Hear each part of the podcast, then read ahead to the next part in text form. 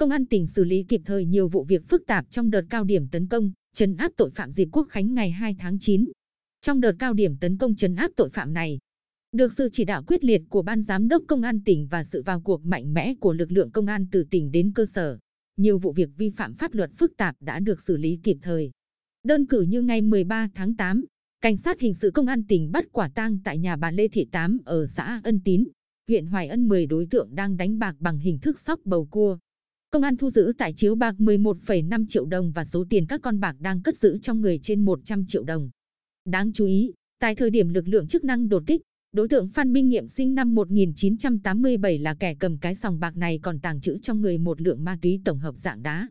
Nhóm cờ bạc này hoạt động trên địa bàn huyện Hoài Ân và một số điểm lân cận suốt nhiều tháng nay, gây bức xúc trong nhân dân. Để qua mặt lực lượng chức năng, nhóm này liên tục thay đổi địa điểm đánh bạc, lúc ở rừng Bạch Đàn, lúc cạnh bờ suối, xa khu dân cư nhưng dễ tẩu thoát. Tuy nhiên, bằng các biện pháp nghiệp vụ, lực lượng công an đã truy bắt, triệt xóa thành công.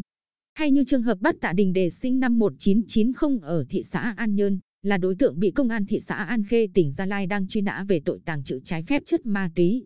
Đề nghiện ma túy, nên trinh sát nhận định hắn sẽ tiếp tục sử dụng và tổ chức sử dụng trái phép chất ma túy. Kế hoạch bắt Đề còn nhằm vào mục đích thông qua Đề sẽ phát hiện, triệt xóa tụ điểm ma túy có khả năng đang hình thành trên địa bàn tỉnh.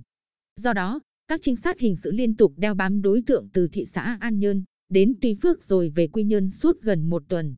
Khi xác định Đề cùng một số đối tượng khác đang lẩn trốn trong một ngôi nhà trên địa bàn phường Quang Trung, phương án bắt gọn Đề đã được triển khai. Ngôi nhà này nằm sát chân núi nên rất dễ quan sát nếu có ai đột nhập. Tuy nhiên, rạng sáng ngày 13 tháng 8, lực lượng công an đã bắt gọn Đề cùng 4 đối tượng khác đang tổ chức sử dụng ma túy. Tại hiện trường, trinh sát thu giữ 57,92 gam ketamine và 75 viên thuốc lắc. Theo Trung tá Nguyễn Thế Vũ, đội trưởng đội truy nã và trọng án thuộc phòng Cảnh sát hình sự Công an tỉnh, tội phạm hiện nay rất manh động, địa bàn hoạt động rộng và lưu động, chưa kể bọn chúng còn sử dụng các phương tiện phục vụ cho hành vi phạm tội cũng như lẩn trốn cơ quan chức năng rất tinh vi. Do đó, lực lượng phải sử dụng nhiều biện pháp nghiệp vụ và kiên trì tới cùng mới truy bắt được chúng cùng tang vật. Được biết,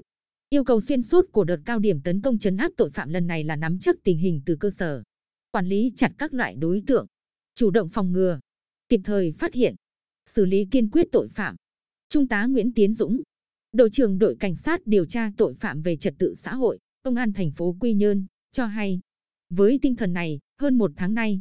từ các phòng nghiệp vụ điều tra tội phạm đến quản lý hành chính, cảnh sát giao thông, cảnh sát cơ động, trật tự, phản ứng nhanh và công an các địa phương đã tùy theo tình hình thực tế, đặc thù địa bàn và đối tượng tội phạm mà có các phương án đấu tranh chủ động, phù hợp và hiệu quả. Nhờ đó, từ ngày 15 tháng 7 đến nay, các lực lượng công an đã phát hiện, xử lý 27 vụ phạm pháp hình sự, điều tra làm rõ 23 vụ với 43 đối tượng, phát hiện, xử lý 11 vụ vi phạm pháp luật về kinh tế, 12 vụ vi phạm pháp luật về môi trường, phát hiện, triệt xóa 8 vụ với 16 đối tượng phạm tội mua bán, tàng trữ trái phép chất ma túy và bắt 4 đối tượng truy nã. Đáng chú ý, dịp này, lực lượng chức năng đã khởi tố 46 vụ với 72 bị can. Kết luận chuyển Viện Kiểm sát đề nghị khởi tố 36 vụ với 67 bị can. Đại tá Nguyễn Đức Nam, Phó Giám đốc Công an tỉnh, nhấn mạnh đợt tấn công trấn áp tội phạm này được tiến hành liên tục từ ngày 15 tháng 7 đến 14 tháng 9.